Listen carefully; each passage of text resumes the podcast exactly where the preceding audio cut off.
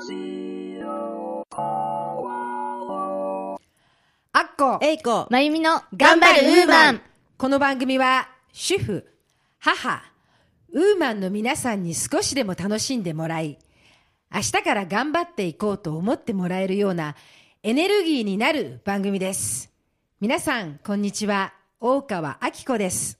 こんにちは上条えいこですこんにちは高橋まゆみですさて、この番組も今日で36回目になりました。はい4月20日。はい。早いですね、はい。えー桜も終わりになってしまいましたね。ね。えー桜も終わり、また新しい季節が始まりましたね。はい。えー今日はそんな新しい季節が始まるようなそんなお便りメールはいただいておりますでしょうか？はい。今日もお便りメールをいただいておりますのでご紹介させていただきます。はい、お願いいたします。はい。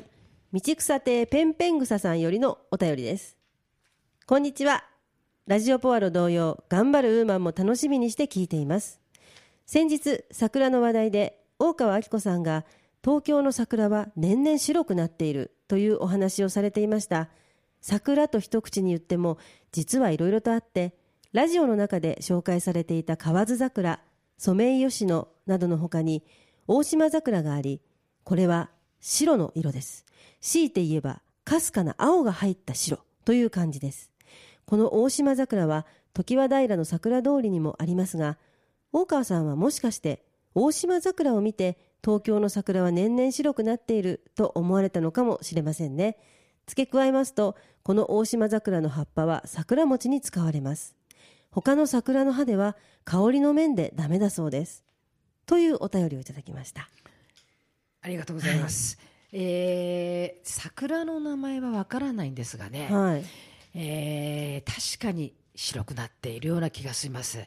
えーですがね、はい。今年の桜は少しはい。薄ピンクだった気がしますね。あじゃあその木によ木で同じ木でも白い時とピンクの時があると、はい、そしてですね、はい。今年は昨年に比べてはい。少し葉っぱ、はい。花びらがですね、花びらが。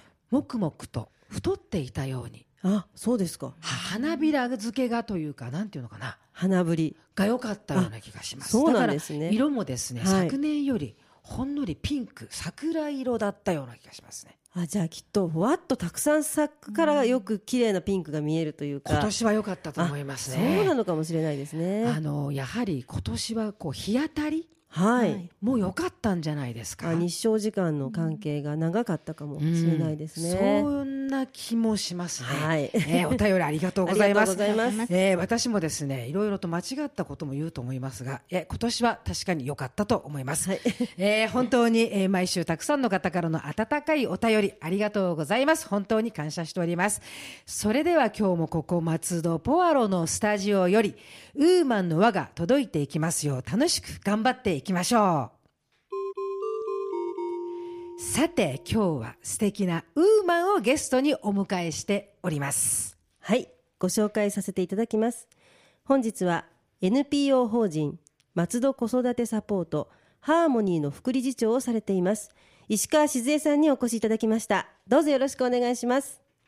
皆さんはじめまして石川静江ですよろしくお願いいたしますえー石川さんはじめましてどうぞよろしくお願いいたしますはじめましてよろしくお願いいたしますではあのまず石川さんのやられているお仕事そして今の活動などをどうぞ教えてください。はい、えー、と私はあの NPO を立ち上げておりまして、はい。えー、と松戸市から委託を受けて、えー、と子どもたちの居場所やあの親子で広場っていった乳幼児の親子さんが無料であの自由な時間に集える居場所の運営をしております。で私は今野木区の子ども館というあの0歳から18歳までの子どもたちを対象にした施設の館長をしております。子育てサポートですか？それはどのようなことをされているんでしょうか？はい、えーとですね、よくあの保育園を運営されてるんですか？とかって言われてるんですが実はそうではなくってあの子どもの居場所だったりとか乳幼児のあのお子さんを育てているお母さんたちの育児不安の解消だったりとかそういった場の提供だったりとかあのそういったことを行っております。はいえーなるほど。育児不安の解消というのはとてもあの聞いてて安心のできるあの単語だなと私は言葉だなと思ったんですが具体的にどのような場所でどういうことをされているんでしょうか？はい、えー、とうちの団体は、はい。えー、と新松戸の駅前野木区の団地の、えー、と中の、えー、とサロンだったりとか、あと小金原、はい。あと北小金の駅前の方であの場の開設をしております。で先ほどちょっと言い忘れたんですが、はい。子育ての子育て情報サイト「松戸は」っていったものも私たちの方で子育て中のお母さんがスタッフとなりながら運営をしております。はい。なるほど。主にどういう方が利用したり参加されたりする場所なんですか？はい、えー、と親子で広場っていったところは、0歳から主に3歳のお子さんを持っている入あの保護者の方が、はいあの利用されています。で野木区の子ども館は、えー、と0歳から18歳までの子どもたちまたは乳幼児の親御さんたちがあの利用しています。はい、はいえっ、と18歳までっておっしゃいましたよね今ね。はい、はい18歳でずいぶん大きなお子さんもいけるんですね。はいはい。そうなんです。えっ、と野木区の子ども館自体が児童館のくくりになっていまして、はい対象年齢がもともと0歳から18歳までの子どもたちと親子さんの対象なんですね。それでまああの幅が広いっていうようなところです。はい。あの18歳この普通ね10この保育士とか、はい。保育さんあの保育園とか。小さい幼児のことを預かられる場所かそうですね。なってはい。いうイメージがあるじゃないですか、でもこの18歳までの,、あの方がいるところっていうのはとてもすごく私は素晴らしいというかとても興味があるんですね。えっていうのは15161718、はい。まあ14ぐらいですかね。少年期はい。という時期。はい。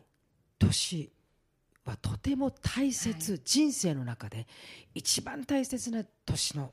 頃だと思うんですね。はい。というのはかつて私のこの人生の学校であります母校でも習ったんですが一番大切なこの少年期にはい。に一番大人とどういう大人と出会えたのか、はいそしてどういうことを学んだのかによってその人の人生うんがどう生きていくか、はいどうこれから育っていくかが決まるというはい。そのぐらい大事な時期ですね。なんですね。その時期をこの、うん、なんていうんですか？あの石川さんたちのところで一緒に学んだり、はい生活を生活この日々のはい。はい。ことをするということはとても大事な気がするんですけど、石川さんはどうでしょうか？はい。えー、と私たちの団体は実はあの今年10周年を迎えたんですが、はい野木区の子ども館が一番初めての委託の場所だったんですね。はいはい。でやっぱりあの小学生の低学年ぐらいから利用している子たちが今はもう社会人となって、えっと、それでもまたあの夕方ちょっと利用してくれたりとかしているんですけどもやっぱりその子どもの育ちの流れを間近にこう見てきてあとは関わってきてやっぱりここにあこの時にあの本当に大人がどう関わるかっていったところでこの子の先の生き方みたいなのがあもしかしたら変わるかもしれないなっていう場面に何度も何度もあの当たっあうん。当たるというか、はい。はい、あの関わってきてるなっていうふうに今本当におっしゃっていただいたようにやっぱり周りの大人地域の人だったりとかに関わることでやっぱりどういうふうにかか変わっていくのかなっていうのは本当に大切な時期だと思います。はい本当にそうだと思そううんでですすね。ね。あのやはりその少年期っていう私はこう教わったのは小さい時ってはい。その三つ子の魂100までもという言葉があるんですけどあまり覚えてないですよね。記憶にはあんまりないですね。すよはい。あのー感情もないしそうですね。わからないんです、はい。しかし感情が芽生えてきていいこと悪いことも分かったり、はい。例えば好きだとか、はい。これはいいことなんだ悪いことなんだしていいことなんだとか相手もこれはどういう気持ちで取るんだとかっていうことが芽生えるのが、ええこの少年期なんですよね。ああ、そうですね。この時に教えてくれる相手、はいはい大人に出会えるか出会えないかによって自分がどういう人になっていくかそしてどういうものになっていくっていうことに自分が分かるものにはいきっかけになる、一番人生の一番最初の岐路に立つはい。一番最初の第一歩じゃないかなはいとそうですね。思うんですよね。本当にそう思います。実感します、それは。はいですよね。はい。あのねそういう一番大事な第一歩人間としての第一歩の大切なそういうものに携わるお仕事を、石川さんはどうしてやられようと思ったんですか、はい。えーとですね、もともとあの私は子供が好きで、えー、と将来は幼稚園の先生とか保育園の先生になりたいななんて思っていました。で、はい。まあ、あの普通に、えー、と就職をしてあの、は主婦になってっていったところなんですけども、えー、とその中であの子供と向き合う時間が長くなることにつれて私はちょっとやっぱりそこに我慢ができなかったというか一緒にいるのがやっぱりちょっとだんだん子供は可愛いんですけどもちょっと辛くなってきたんですね。で何かないかなっていうのでたまたま広報で見つけたその松戸市で行っている一時保育養成あのボランティアの養成講座っていったものがありましてそこにあの関わってこの仕事にのきっかけにはなったんですけども、はい。今本当に向き合う仕事っていうふうにおっしゃっていただいたんですけどもこれは向き合っていかなくちゃいけないんだっていうふうに今本当に思いながら仕事をしています。はい素晴らしいですね。子供と向き合うというねそういうことを考えていらっしゃって。であのハーモニーさんを立ち上げたいきさつもよろしければ教えていただけますか、はい。えーとですね、たまたまその10年前ぐらいに、はい。あの市市の、えー、と意向でその民間の野木区の子ども館を行政が直でやっていたのを、はい。民間に委託をしようって言ったところであの団体を探していたっていったところもちょっとあるんですがあの一時保育養成あの講座の中のメンバーの有志で、えー、と講座の優勝ボランティアをしてたんですけど、はい。そこで感じてたところがやっぱり子供が安心して遊びに行ける場所がないねとかちょっとお母さんたちがちょっと話せる場もないよねなんていったところの思いがありまして NPO を立ち上げました。であのちょうどその時に民間の委託が始まるっていうので野木区の子ども館の委託を始めたっていうようなはいでメンバーはもう上は70からあの下は私たちの中では若手なんですけど 40, 40代あのスタッフとしてはまだまだ30代の方とかいるんですけどもコアメンバーは今あのそんな感じでやってます。ああなるほど。あの石川さんはこう毎日ねこうはい。お子さんとこう向き合っていて、私も子供と向き合うというか関わるのが大好き、私はあの子供いないんですけど、子供が大好きなんですね、でこの自分のこの金八の子供たちそしてその子供たちが子供を産んでその子供ともと関わるのも大好きなんですけれども石川さんがあの子供たちと向き合うのに一番大切にしている心はい。というのははい。どういう心でしょうか、はい、もうあのやっぱり一番こうどうやったらこの子に近づけるかなって気持ちの面でどうやって寄り添えるかなっていったところですね、そこをすごく大事にししてるというか、うん。私はですね子供とこういう言い方するとちょっと語弊がこうラジオの聞きの皆さんあるかと思うんですけど動物は一緒だと思っていますね、ああはい。あの上から目線は嫌がりますね、動物もまあそうですね。そうですね、はい。同じ目線に立つことですね。なるほど。あの上から見て「なんとかちゃんこうね」とかこの目をは一番嫌いますね、うーん。あの同じ目線にな何々しなさいとか、はい。こっちいらっしゃいはい。片付けなさいっていうの絶対言うこと聞きませんよ、ああそうなんですね。自分と同じ目線になってさあやろうかとか、なんでこれを片付けられなかったか一緒に例えば片付けるとか一緒になってやったことそれその人の言うことを聞くとか、同じ目線になんないと子供は聞きませんよね、いやーでも今ふっと私は自分が子供時代のことを思い出したんですけども確かにそうですね。あの上からやれとかどこを言われてもふんって思うけれどもそうですね。あの子供自分もよく考えてみると、はい。親の親だからという目線でものを言う親のこ親親が例えば親だからということだけで言うと言うこと聞かないでしょ？そうですね。だけどちゃんと理屈を言ったりだからお母さんもちゃんとやってなかったら言うこと聞かないでしょ？そうですよね。でもお母さんもちゃんとやってたらそのこと聞くけど それと全く一緒。はい。ですよね。私だからうちの子供たちが私のことをもしそのずっと今でも関係が続いてるとしたら、子供と同じになるからだと思いますね。うん。じゃあ気持ちをやっぱり通じさせるのにはやっぱりそういう立場を取っ払ったというかそういう形がだはい。だからうちの同期の子供なんか私のことあっこって呼びつけしますからね。あっこかあっこ姉ちゃんとか。ああそうなんですね、やっぱりそういう関係ですよね石川さんね,、はいそうですね。やっぱり教えてあげるとか、自分が面倒を見てるとかっていう、どこか上目線だったら、はい。子供はなりませんよね、はい私はそういう気持ちを大事にして子供と向き合ってますね、うんうんなるほど。いろいろと勉強になります。はい。そうですね。あのあこさん本当に今お子さんね結構あの小さいお子さんと接することがいろいろ多い今はい。状況ですよね、はいなんかちょっと石川さんにお伺いしたいことがあったということで。あのーやはりこの、なんていうのかな。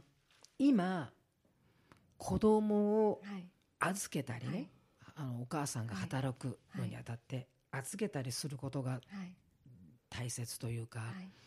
必要ですよね。必要なお母さんがたくさんいると思うんですよ、はい。そういうまあ世の中、はい。そこら辺はうーん、まあ、難しい。はい。なかなか預けるところ。世の中も今、はいいっぱいこうテレビで聞く耳に聞く言いこととかもたくさんある、はい。はい。そこら辺は石川さん、はいちょあの、うん、直にこう聞い見ててはい。どうですか？はい。あの確かに、えー、と今その預ける場所、はい。保育園だったりとかっていったところは本当にあのまだまだ足りないっていういうところは本当現実に本当に皆さんもあのお分かりかと思うんですけども、はい。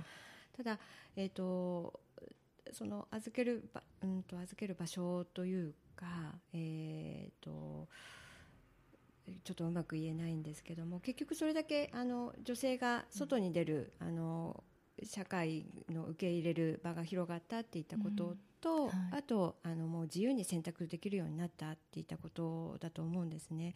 ただその預けるところがなくて本当今いろいろそのちょっとこう悲しい事件とかっていうのは本当に実際にあるんですけども逆にその時にあのその親子さんたちに気を使ってくれるちょっと気気遣ってくれるというか気にしてるなんか地域の人だったりとか、うんそうね。そういった方たちがいるのもまたなんかちょっと違うのかなっていうその子育ての時に違ってくるのかなっていうそうですね。はい。そういった方から情報をもらったりとかっていうのも、はい昔はあの地域にねガキ大将がいて、あのそのお兄ちゃんがまず何か教えてくれるとか、近くに怖いおじさんとかあのなんかやると怒られて とか、そういうあの必ずあの一人で例えば空き地にいても一人じゃないというようなあの環境っていうのはありましたよね。そういうのがあったからあの曲がらずに育つというか親じゃないところからも怒られるというのもいろいろとその辺のあれがね、うん、だからねます。こう今見ていて私は思うことが一はいつ石川さんあるんですよ、はい。確かに世の中は変わってきましたよ、はい。物が便利になってきているから、物が何でもやってくれる、はい。でもねはい。どんなに世の中が変わっても変わってはいけないものっていうのがある気がするんですよ、はい。それがもしかすると子育てかもしれないし、一番変わってはいけないのが、うん。私は母親ではないかなってうん。思うところがあるんですね、はい。やはりその母親の背中を見て子供は育っていってる気がするんですね、そのやり方は変わりますよ、はい。でもはい。変わらない気がするんですね、その中というか、うん。芯は変わらず、どうですか石川さんは、そうですよね。私もあの本当に本当にあの電子レンジができたりとか、はいはい。全自動の洗濯機だったりとかいろんなものができてる中で本当にいろんなものが便利になって情報もとにかく海外のものも全部直でもう自分たちでできるっていうところで子育てって楽になってるんじゃないかっていったところなんですけどでもそれに振り回されてしまうなんかおお母さんっていうかそこのところでやっぱり変わっていけないってそのあこさんがおっしゃるようにやっぱりその母親としてっていうか親としてっていったところなのか人間として変わっちゃいけないところっていったところが、やっぱり本当にそこは変えてはいけないところなんだなっていうのはすごく感じています。だから、はうまくそれをちゃんと使い分けることが大事な気がするんですよ、はい。だから便利になった部分便利なものを使う。だけれども便利になった分お母さんたちは働く。だけれどもちゃんと短い時間子供と向き合って自分の手でその便利なものを自分の手で自分の子供にちゃんと食べさせてあげるとか、はい。そういうものをちゃんとうまく付き合って、そうですね。そうすることじゃないかなと思うんでですすね。よね。やっぱりその母が気をあの気にかけてくれるとかうん。手をかけてくれるとかっていうのはやっぱり子供は一番嬉しいですし、覚えてることですしやはりそこから母を悲しませたくないなっていう感情も芽生えれば、うん。世の中に迷惑もかけないと思いますしね。あのやっぱり私のこの今知り合いのね、その赤ちゃんがいるんですけれども、はい。まだ6ヶ月のはい。まだお母さんまだ若いです、はい。しかし仕事もしっかりしながら子育てもしっかりして若いお母さんだけど、私はそのお母さんを見るたびに胸が痛くなる時あるんですよね、若いけどしっかり母親をやって。はい、時にやっぱりまだ世の中捨てたもんじゃないなっていう、うん。そうですね、うん。心でやっぱり接してるという、やっぱりそういうことが大事なんじゃないかなっていう。そうですね。で今日ね石川さんにお話を聞いてこういう方こそがことが、はいこういう方がね教育のプロだなって私今日は思いますね。私もでもあの私は思いますね。お話を伺ってるとやはりその子供のためにあの何をすれば一番大人はいいのかということをあの実感としてなんとなくお伺いできたんですごく嬉しいです。私は本当に子子供もいないのであの確かに子供を見る時の接し方というのがあのどういうふうに接していいのかわからない部分もあるんですけれどもあそういうふうに子供の心に寄り添う気持ちっていうのがあ大事なんだなっていうのがすごく私分かって。そうあのね、はい。なぜかっていうと石川さんはね、あのはい。新しいことを言ってないのね。あうん。なるほど。子供と寄り添うとか、はい。その少年期を私も話したように少年期を大事にするとか、はい。昔からのことを言ってるのね。そうですね。だからって言って石川さんすごいお年の方じゃないよ。お若い方です。お美しい方です。はい。それなのに あのね。そうですね。そこがあこういう方が本当の教育ああそうですその子育てあの人の心を育てるからこそ、ひ子供を育てられる方、そうですね。安心しはい。して育てられる方だなっていう。はい。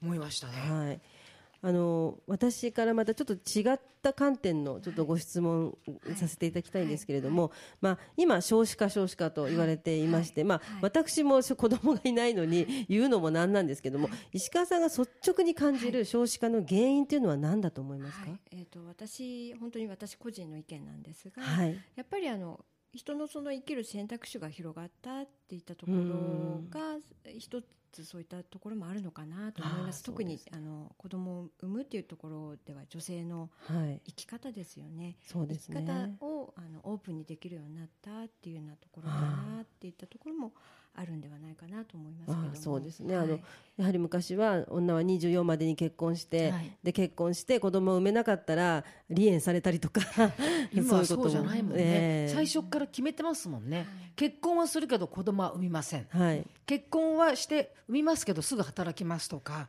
すぐ決めますもんね、うん。あのの。本人で自分で決められるというね、そこがやっぱり自由ね。そうですね。だから自由なことができる反面やっぱりその選択肢が広がれば少子化になってしまうとい。う感じなんですかね。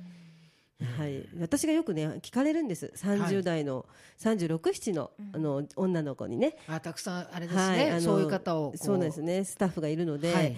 でやはりもう私の年齢になってくると子供がいなければもうこれから産む気がないのはよくわかると思うので あのなんで産まなかったんですかっていうことを、まあ、あの仲いい子ですけれども率直に本当はみんなに聞きたいらしいんですけれども、例えばできなくてもう悲しい思いをして諦めた方にもしそれを言っちゃったら、あの傷つけちゃうからって言って誰にも聞けなくて逆に悩んでるんですね36、7の子が。なのでちょっとあのここで石川さんにそういう多様化があるよということをおっしゃっていただけるとあそうなんだというあのどなたかどなたかの口からそれを聞くとめちゃめちゃ安心するというふうな感じだと思うんですね。なんでちょっとそういうお話もできる場があればな なんてねちょっと思ったりもするんですけど。そうですね、それとやはりこうやっぱり今は女性が働く時代になったじゃないですか、そうするとやっぱりそれで子供も育てていく、そうするとやっぱりあのお母さんも疲れてしまう。と何が何でも子供を自分が産んで育ててっていうと疲れてしまう、はい。だから石川さんみたいなこの子供を育てるプロの方たちにお願いして、その時間を見ていただいてそうね。いう方の本当のプロの方にね、はい。そのこの間前ゲストに来ていただいたあの介護のプロの方みたいなね、はい。その子供を育てる石川さんみたいなプロの方に見ていただいて自分もリフレッシュしながら仕事をするという、そうですね。そういうように切り替えをする、そうですね。それがそのためはい。にプロがいらっしゃるね、教育のプロ。子供をね育てる上ですごい悩み事ってたくさんあるんですけど、はい。そういう相談ができる場があるっていうのが、もうととてもいいことだと思います。そうですね、はい。あの4人育てたはい。まゆみさんだからこそ、でも私は、はい。もう相談できる人がいなかったので一人であ部屋の中で育てていたので、うん育児うつみたいな形になってしまうこともあったんですけれども、はい。こういう場所にね出かけていって、はい。市川さんみたいな方にお話聞いていただけたら、きっとね心強いと思います。はい。そうですね。もうその心の支えやっぱり何をしていくにもそうですけれども子供を育てる、まあ、お母さんも新米なわけで 慣れてるわけではないんでね、はい。そうですね。確かにあのお話聞いていただけたらすごく嬉しいですよね。そうですね。はい。えっ、と石川さんにはですね、もっともっとあのお話をお伺いしたいんですが、そろそろお時間になってしまいました。えー最後になりますが、石川さんのこれからやりたい夢を聞かせていただきたいと思います。はい、あの本当にこれからやりたい夢というかもう現実えっ、とですねやっぱり子どもの居場所を広げていきたいなはい。はい子どもを理解してくれる大人たち場所環境をもっと増やしていきたいなっていったところがあります。はい、えーそして最後になります、石川さんから見た頑張るウーマンとはどんなウーマンでしょうか？はいえーとまあ、頑張るというようなところではないんですけども私は私自身がやっぱり日々を大切に生きる大人になりなるそういった生き方をされている方がなんかすごく素敵だなと思います。はいえー石川さん、これからもですね、えー子育てをするウーマンの味方になって、はいえーあげていただきたいと思います、えー今日は本当に素敵なお話、そして今とても大切なお話を聞かせていただきまして、ありがとうございました。ありがとうございました。ありがとうございました本日のゲストは NPO 法人松戸子育てサポートハーモニー副理事長の石川静江さんでしたありがとうございましたありがとう。ございました。えー素敵な方でしたね。そうですね、はい本当にあの、まあ、もし私に今子供がいてあの何か働く時に困ったらぜひ預けて いろいろと教えていただきたいというか、は私自身もですね教えていただきたい方だなと思いました、あのやはりね、人間ってこの風情はいで分かりますよ。はい。とても安心のできる方ですよね。そうですね、はい安心して接して。本当にあの親多分親御さんも石川さんのような方と、はい、話をできができればとても安心するんじゃないかと思いました、またあのぜひ石川さんには来ていただきたいなと思いますので、はい。よろしくお願いいたします。お願いいたします。頑張っているウーマンの皆さん、お肌のお手入れ法や知りたいこと、そして一人で悩んでいることなど、お手紙やメールでお寄せください。3人でたくさん話していきます。主婦は家族のことなどで悩みを一人で抱えているから、一人で悩まないで、こちらにぜひ送ってくださいね。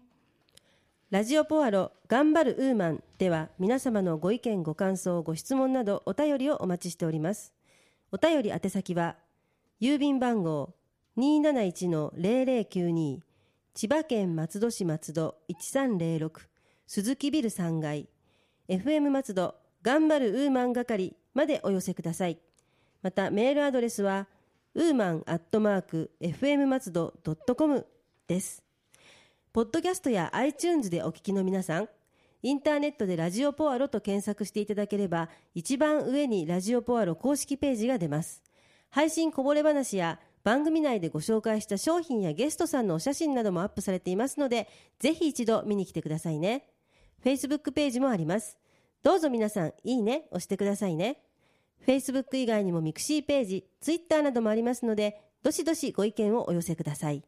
この番組は毎週日曜日週1回の配信です。ぜひ皆様、日曜日はお忘れなく、ラジオポアロにアクセスしてくださいね。次回は3人のウーマン話です。はい。それでは良いお時間になりましたので今日はこれでお別れとさせていただきます頑張るウーマンへの優しいひらがなゆりかごに揺られてみる夢は母の匂いと家の音、それがとわの幸せなり。